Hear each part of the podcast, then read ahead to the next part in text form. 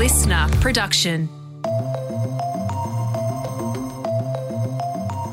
This week, the outrage at Qantas hit a real crescendo. How many flight credits is Qantas Group holding on behalf of Australian customers?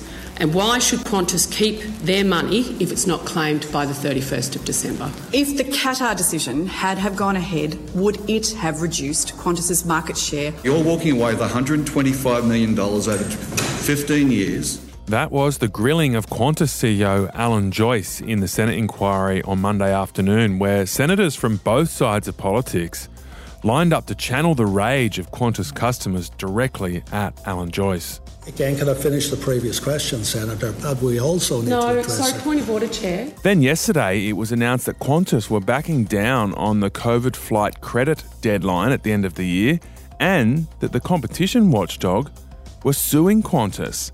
So, in this briefing, we're going to interview the chair of that Senate inquiry to see what other backdowns might be in store for the national carrier that's created national outrage. These are all interventions in a free market that are causing higher prices for ordinary Australians. First, here are today's headlines with Jan Fran. It is Friday, the 1st of September. Staying with Qantas, the airline has announced that COVID credits, due to run out at the end of the year, will now have no expiry date. That is good news for customers. On top of that, customers can also request a cash refund. These credits and vouchers will never expire. There you go, Alan Joyce there being uh, very frank, never expire.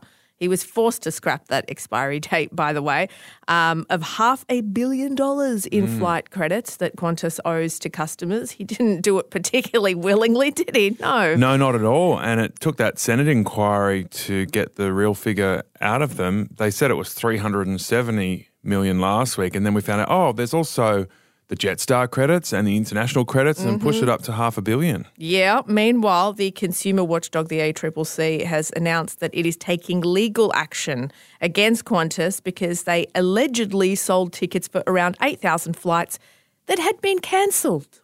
These allegations are about what they did after they had decided to cancel a flight, and that having made the decision that they continued to sell tickets That is an objectively bad vibe um, that there was the ACCC chair, Gina Cass Gottlieb, and um, the government also having, well, feeling the heat from this too, Tom. Well, those flights um, Gina Cass-Gottlieb was just talking about, they're calling them ghost flights because they were never going to fly and they were selling tickets to them. So, what the hell was going on there? We'll find out in a federal court case now. And yeah, the government seems to be feeling the heat as well. So, yesterday, the Assistant Treasurer, Stephen Jones, walked back comments that the government intervened to protect Qantas profits. So, this is in regards to the government's decision to block an application from Qatar Airlines to increase their flight capacity at major airports. The comment I made a couple of days ago has been completely misconstrued by some. I made the completely uncontroversial um, uh, statement that Austra- the Australian government wants to ensure that our airline industry is viable and competitive. Well, the context he made it in was very controversial, and people have been talking about it all week as the reason the government did that. They're saying it's anti competition, and that's why we're paying way more for our flights. As you'll hear later in the podcast, the Virgin boss said it's pushing up airfares to Europe by up to 40%. Uh, there's been another walkback, Jan, from the government on Qantas. The hits just keep on coming. Yep. So the Treasurer, Jim Chalmers, has overruled a more junior minister, Andrew Leigh, saying the aviation industry will be included in the government's two year competition reviews. Because So- just the background, it was previously excluded. The government wasn't looking too closely into that, looking into various other sectors, Mm. by the way. Um, retail, I believe construction was one of them. Um, airlines, no. The backflip now is that airlines, yes. Isn't this whole story interesting? Because people have been getting fired up at Qantas, you know, since the end of the pandemic for so many different things. And Alan Joyce, I think, you know, probably thought he was going to walk out of his tenure as CEO. He's about to finish up. He announces the big profit result last week $2.5 billion, a record. Yes to the shareholders. Mm. And within a week, we're seeing all this outrage and all these backflips. Yeah, somehow I don't feel too sorry for Alan Joyce at all. He walks away with his million dollar salary. He'll walk away with a million dollar bonus, $2 million, or up to 4.3 apparently, if he hits that mark. He'll get uh, millions of dollars worth of Qantas shares and he'll get to live in his multi million dollar house. So Apparently, he's made 125 million during his tenure. I don't even know what that number looks like. I think he's going to be fine. Yeah, I think it's um, a bit of a grim finish, though. Um, and it's not over yet. We'll keep talking about this in the briefing, looking in particular at that Qatar Airways decision. Over to the United States now. Donald Trump has pleaded not guilty to election interference in the state of Georgia. So, in a court filing, Trump basically waived his right to his arraignment. That means that the former US president won't have to attend the hearing in person next week. So, we won't be getting the show that I think we've been getting in the past with all of the convoys and all of the crowds outside. Um, Georgia is also doesn't mind a camera in a courtroom, so it saves him having to plead not guilty in front of the nation, I suppose. Well, strangely, it's almost getting boring seeing Donald Trump turn up to court. It's just happening so often. It is, and I, I, mean these court cases they they're due to what start in March next year, I believe, and run right up to the election in at the end of the year. It's going to be a very spicy campaign, put it that way. Absolutely, and the other news related to the Capitol riots in 2020 is that the former organizer of the far right Proud Boys group has been sentenced to 17 years for his role in the attack on the US Capitol, spearheading that attack. Yeah, 17 years is not a small amount of time to spend in prison. He was the one who um, has been accused of leading dozens of Proud Boy members and associates to storm the Capitol. There are approximately 1,100 people that have been charged with Capitol mm. riot related federal crimes, and 600 of them have been convicted and sentenced. You've got to remember that five people died in those attacks and they nearly overturned an election result. So no wonder the courts are taking it very seriously. And 17 years, wow, that's going to hurt. And house prices are up again. Um, CoreLogic saying they've risen 0.8% just in the month of August. So that means property prices have risen for six consecutive months and have increased by 4.9% during that time. Brisbane has seen the biggest increase in the last month, followed by Sydney and Adelaide. I think the overall story here is, Jan, that everyone thought the property market would crash when interest rates were jacked up by 4% in a very short space of time, but they've been surprisingly resilient, which is a nightmare for anyone trying to crack the market because not only are the prices more or less what they were, a little bit down still on their peak, but not that far off, but the repayments are astronomical. Here is my question Does anyone know what they are talking about. Anyone. Because I am not understanding how the property market continues to do what it is doing after that many consecutive interest rate rises, which everyone said would have at least some impact on house prices. We're seeing the opposite. Why? How? Are we going to start to see things change? And if people come out and say, oh, we're expecting X, Y, and Z to happen when the mortgage cliff when you know um, mm. the fixed rate expires for a lot of people. Do we even believe them? Well, they were right, but they just weren't perfectly right. Like they did come down fairly significantly, but not as much as they thought. Yeah, meanwhile, rental increases, um, they're still happening, starting to slow. Now we're up 0.5%. That is the smallest increase in almost three years. But the mm. issue is that vacancy rates are just not getting any better. They've dropped to 1.1% um, in the combined capital cities and also have a relatively low regional vacancy rate as well. Yeah. Good news, though, that those increases are starting to slow. If they kept going up at, at the rate they were, I mean, it's already a crisis. It just would have gotten even worse. So hopefully they can start to flatten out and renters can get some relief. I've just been hearing about this bubble for 15 years. Oh, that it's about to really yes! burst? Yes! 15 years. Yeah. And it hasn't. No. I'm just going to stop listening. The big crash has never come. It just seems to come off, soften for about a year or so, mm. down 10, 15% at the most, but start bouncing back. You know, I guess population keeps growing, supply chain not good enough. Here we are. All right, I'll catch you later, Jen. Going deep on the Qantas saga.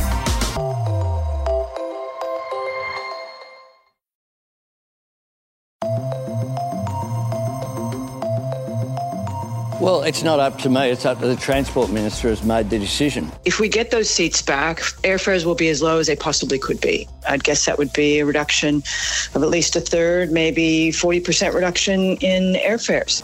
That was the boss of Virgin talking about the impact of the decision to stop Qatar Airways from increasing its flight volumes. And that's creating a lot of anger because, as you just heard, it's pushing up prices of airfares. And that Qatar Airways decision is firmly in the sights of Jane Hume. She's a Liberal senator and the chair of that cost of living inquiry. Jane, thanks for joining us. Why do you think Qantas is facing so much outrage? Well, the government's made a decision around Qatar Airways. They've said that they don't want Qatar Airways to have an additional 21 routes to Australia. And Qantas lobbied very heavily for that to happen. And we heard that at the committee. Now, the problem is, of course, that more competition in any industry means that costs come down, drives mm-hmm. prices down for customers.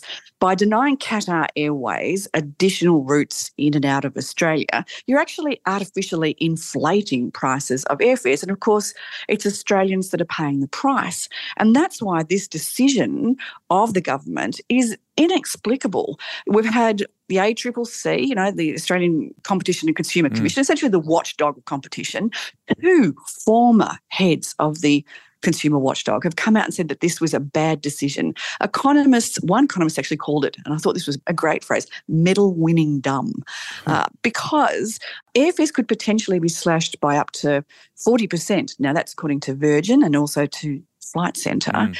If more competition was introduced into the market. So, why would the government choose to keep airfares more expensive, particularly at a time when there's a cost of living crisis going on? So, was that the main issue? Because there were so many issues ventilated in that public hearing from them hanging on to their COVID credits to issues around the way they've treated their workers and, you know, offshored some of their workforce. There were concerns about cancellations. For you, was it mostly about this Qatar decision and the international competition? From my perspective, and also from the perspective of the cost of living, which is why the committee met in the first place, yes, this is the biggest decision. Right. But there are also other things that came up. You're right.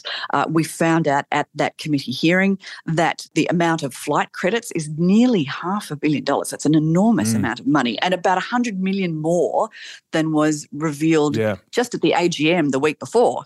So, yes, the, the Labor Party had some questions that they wanted answered on industrial relations. In fact, fact, it was Labor that was desperate to have Alan Joyce appear at that cost of living committee rather than well, just have was, representatives from, it, from, from Qantas. Well, yeah, it was so, interesting to yeah. see Tony Sheldon from Labor, a former union boss, now a senator, and yourself kind of leading the charge from the two sides, both fired up about Qantas. So let's get to this decision about the Qatar capacity at Australian airports.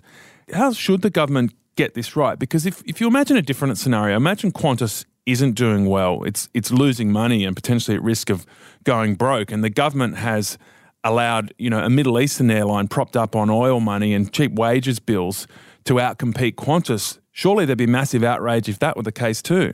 You'd think so, but it's a hypothetical. Qantas is doing exceptionally well.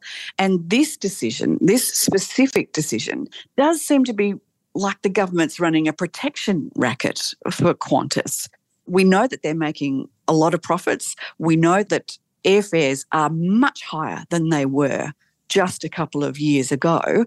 And this was an opportunity for the government to make decisions that would bring the price of airfares down for ordinary Australians. And we're not just talking about people, you know, traveling to Europe on holidays. We're talking about people going to see family and doing business.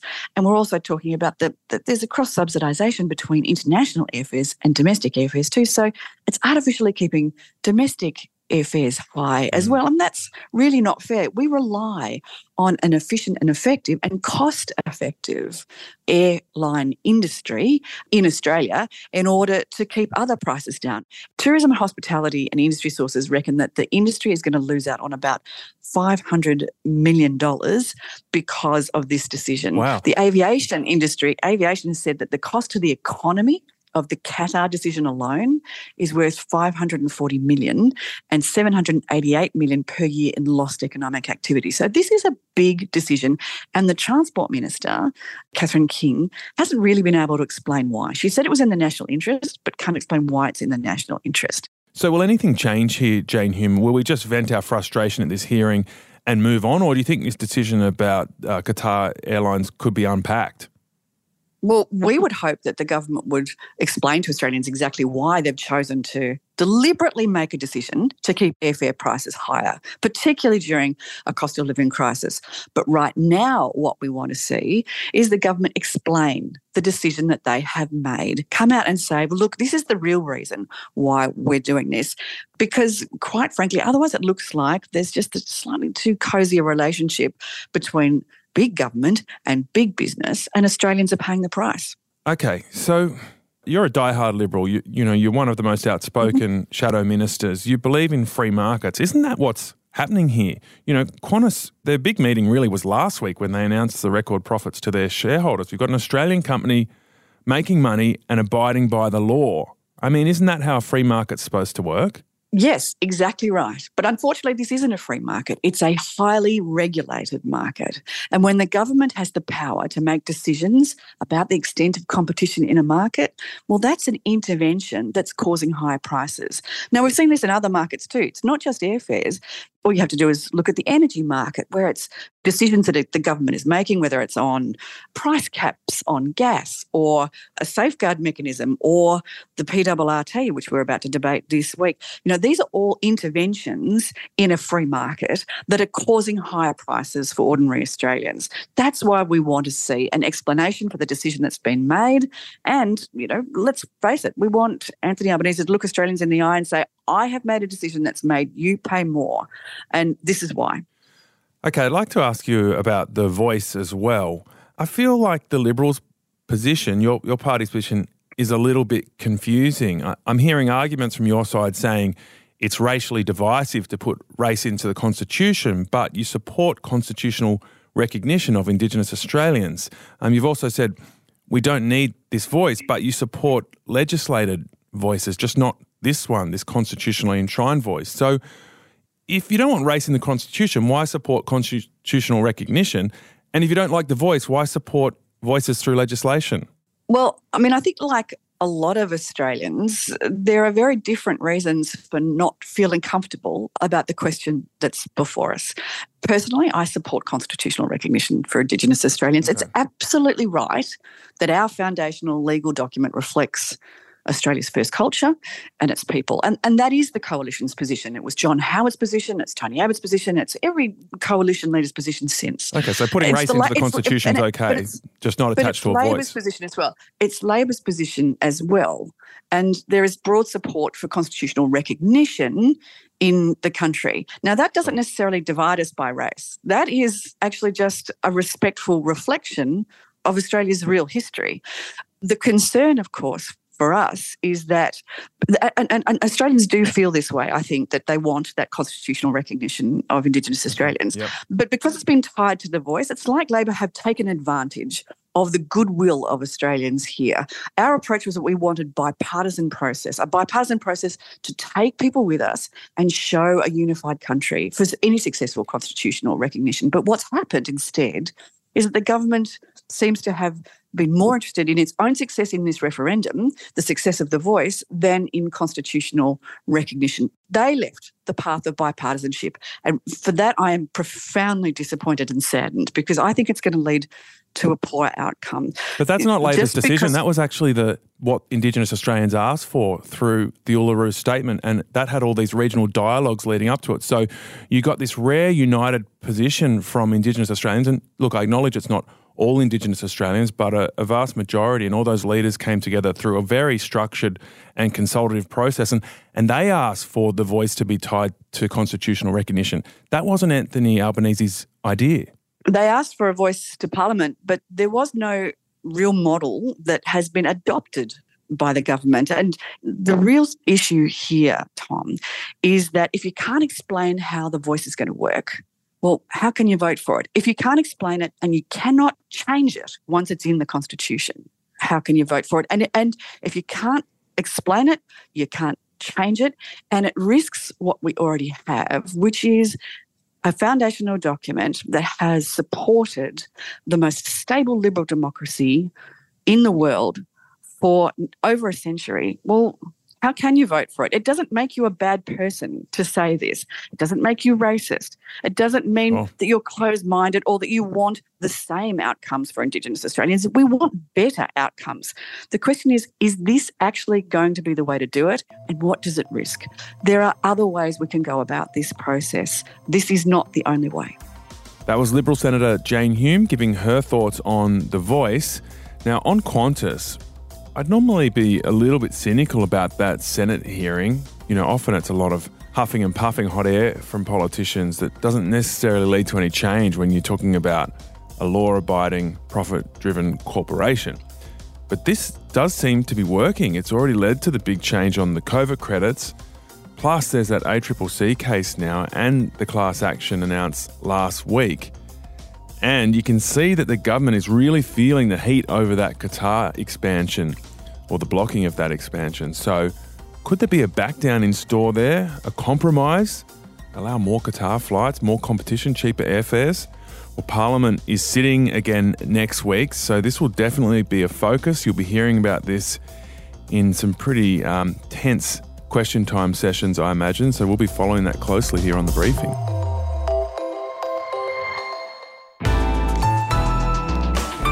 Listener.